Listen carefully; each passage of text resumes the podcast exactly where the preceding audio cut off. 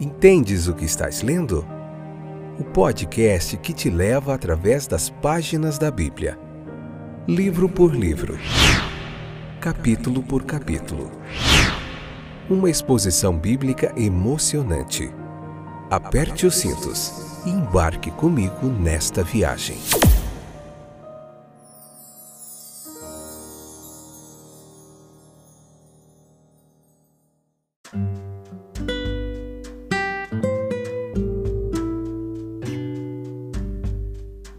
Olá, eu sou o Fábio e esse é mais um excepcional episódio do podcast Entendes o que estás lendo? Que momento excepcional, fantástico da gente estar aqui meditando na palavra de Deus. Tudo bem com vocês? Eu sinceramente espero que sim, que vocês estejam sendo privilegiados com a bênção de Deus sobre as suas vidas, do cuidado, proteção, amor e misericórdia do Senhor.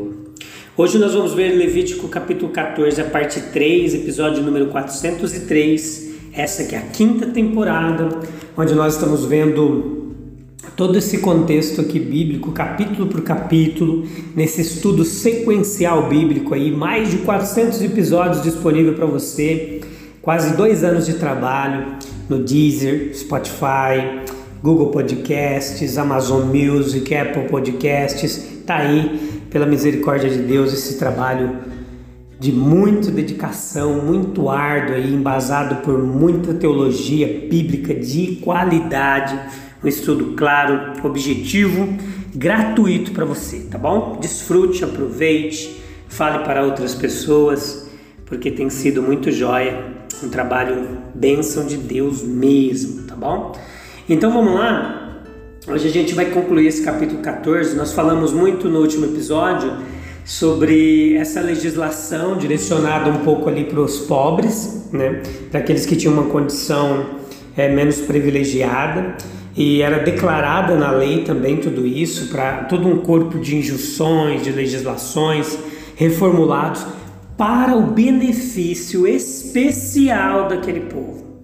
Então, tudo isso traz à tona para mim e para você a atenção de Deus às necessidades peculiares dos homens, a sua consideração divina a respeito dos sacrifícios que são trazidos para o seu altar.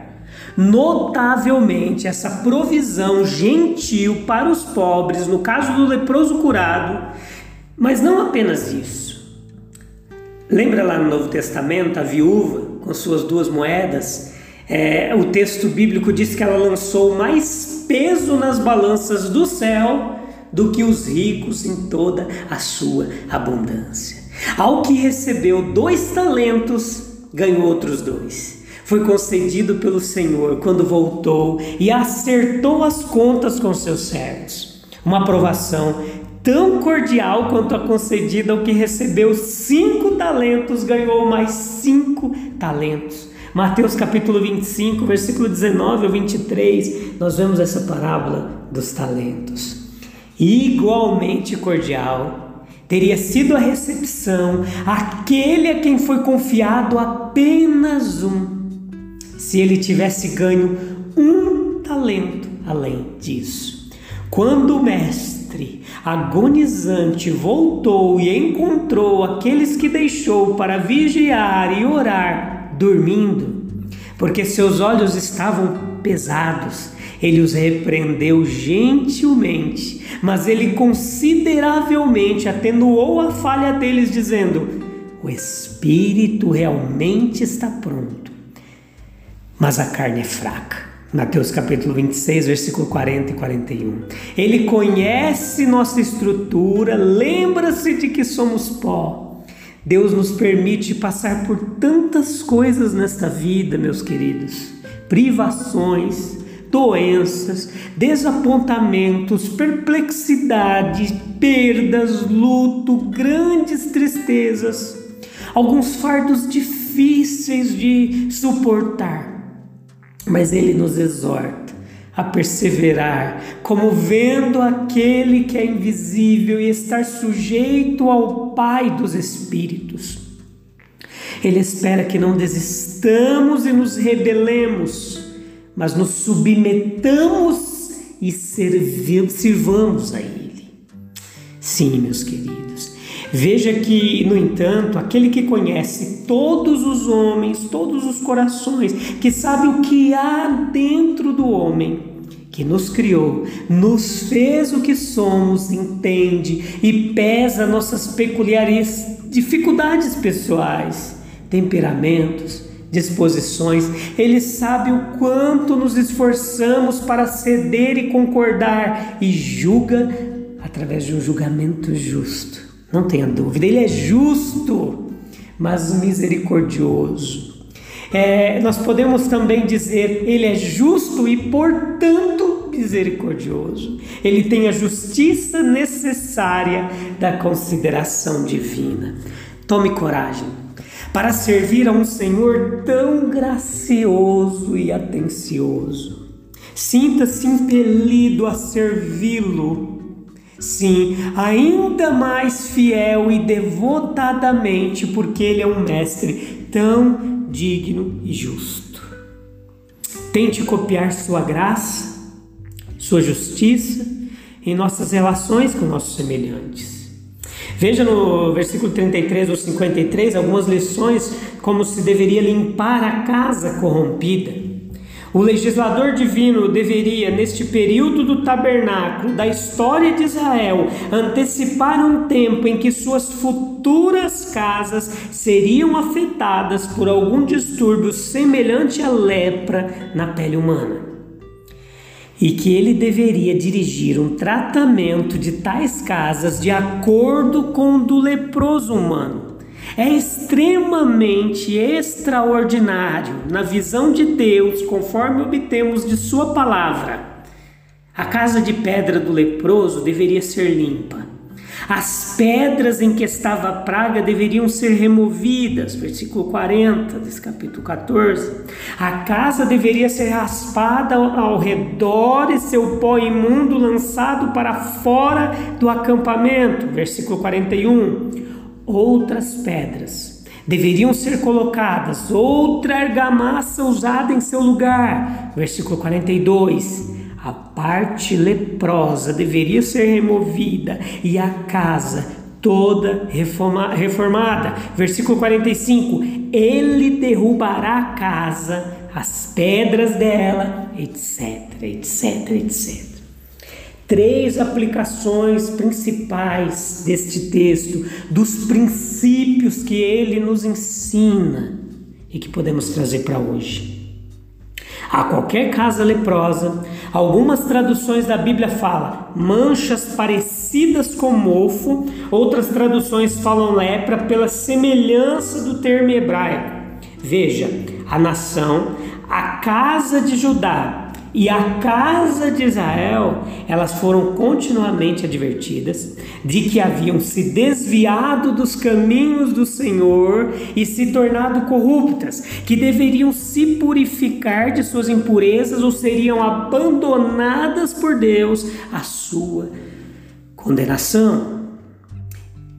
Na história existe a história nos conta sobre grandes impérios mundiais a Síria, a Judéia, o Egito, a Grécia, a Roma, o Império Otomano e toda a história desses impérios, elas nos fornecem ilustrações impressionantes e eloquentes a respeito disso também.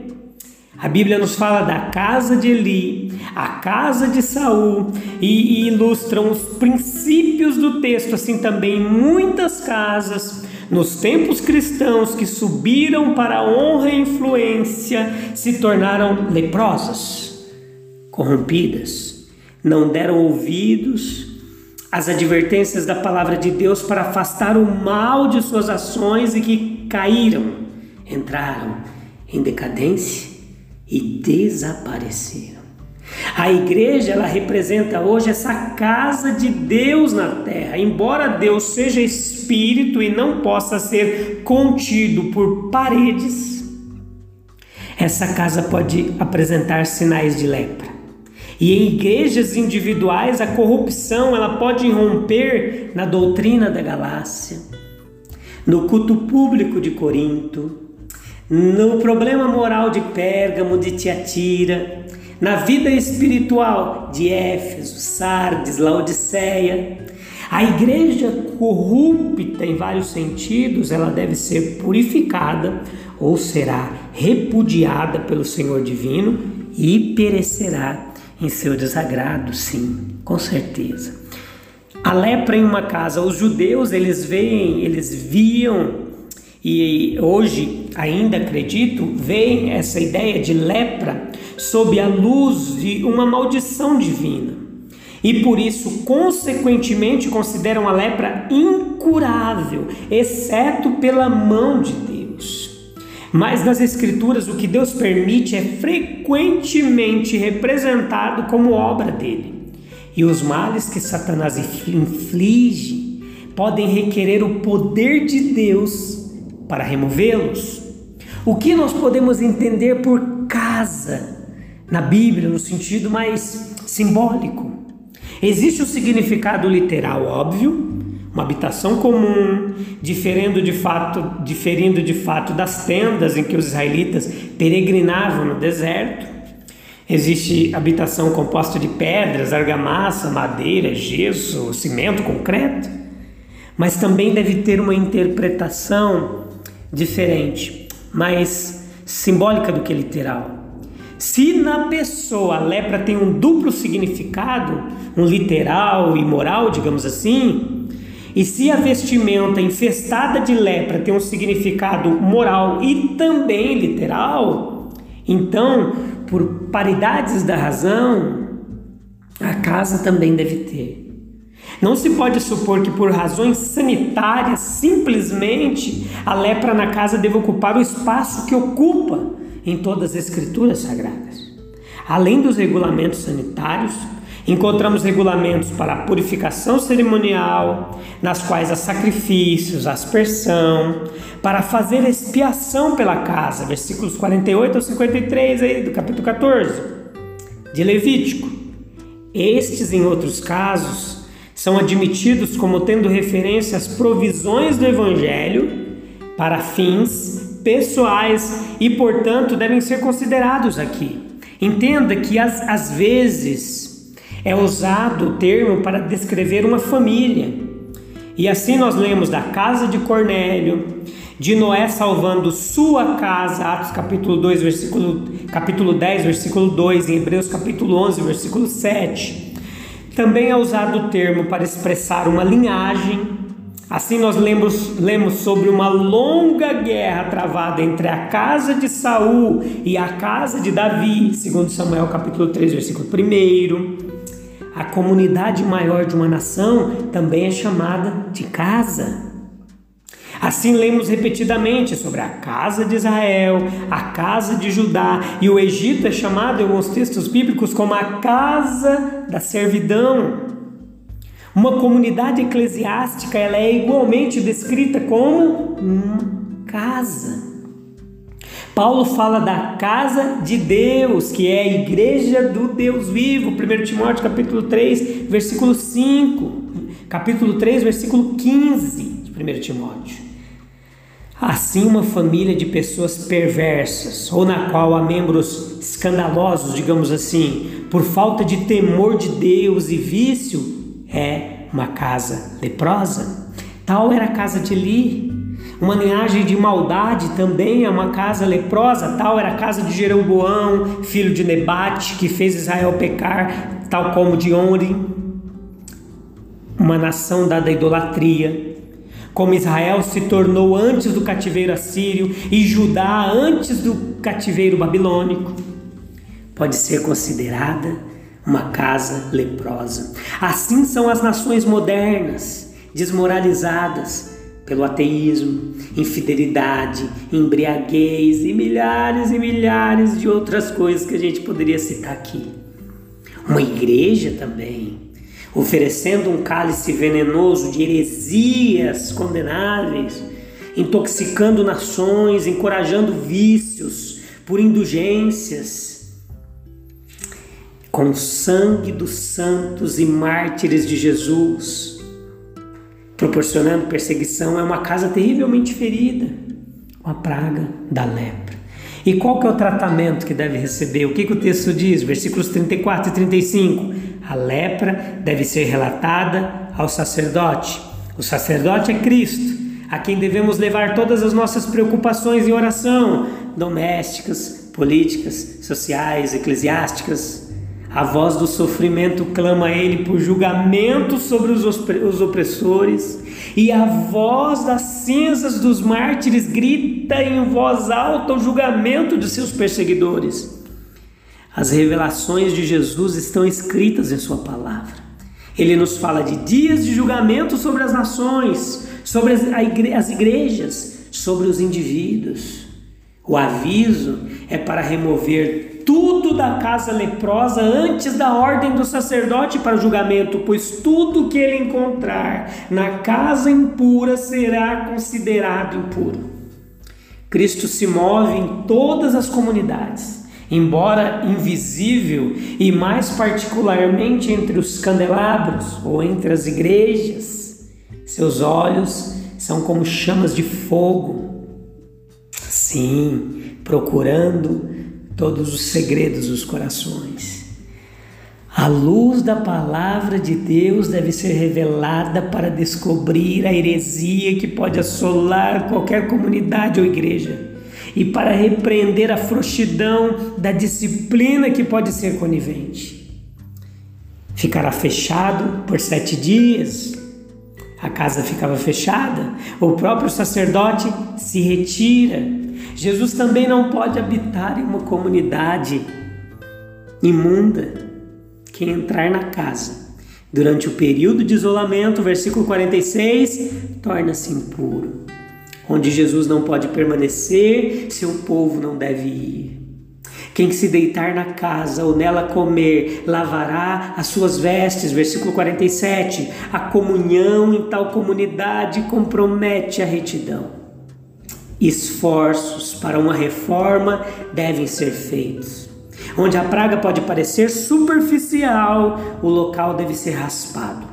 Onde corroeu profundamente, as pedras afetadas devem ser removidas e novas e substituídas por novas e totalmente rebocada. Se a praga permanecer durante os dias de julgamento e rompendo de novo, apesar dos esforços de reforma, quando o caso é desesperador, então vem a visita do julgamento. A casa é demolida e os destroços levados para fora da cidade, para um lugar impuro. Se a reforma for bem sucedida, a casa permanece. As cerimônias do derramamento e aspersão do sangue sacrificial, versículos 48 até o 53, mostram que a salvação é pela fé nos méritos de Cristo. A esses méritos, meus queridos, nós somos devedores de uma salvação presente e eterna. A gente vai continuar no próximo episódio, no capítulo 15 agora. Vai ser só um episódio, capítulo 15. O capítulo era um pouco menor, depois a gente continua. Beleza? Firmes e constantes, sempre avantes pela misericórdia de Deus. Continue orando aí por nós. Continue lendo o texto bíblico, ouvindo a nossa explicação, falando para outras pessoas aí, divulgando esse trabalho fantástico que tem alcançado, impactado, edificado e transformado muitas vidas ao redor do Brasil e do mundo Deus abençoe. A gente se vê no próximo episódio. Um abraço. Tchau, tchau.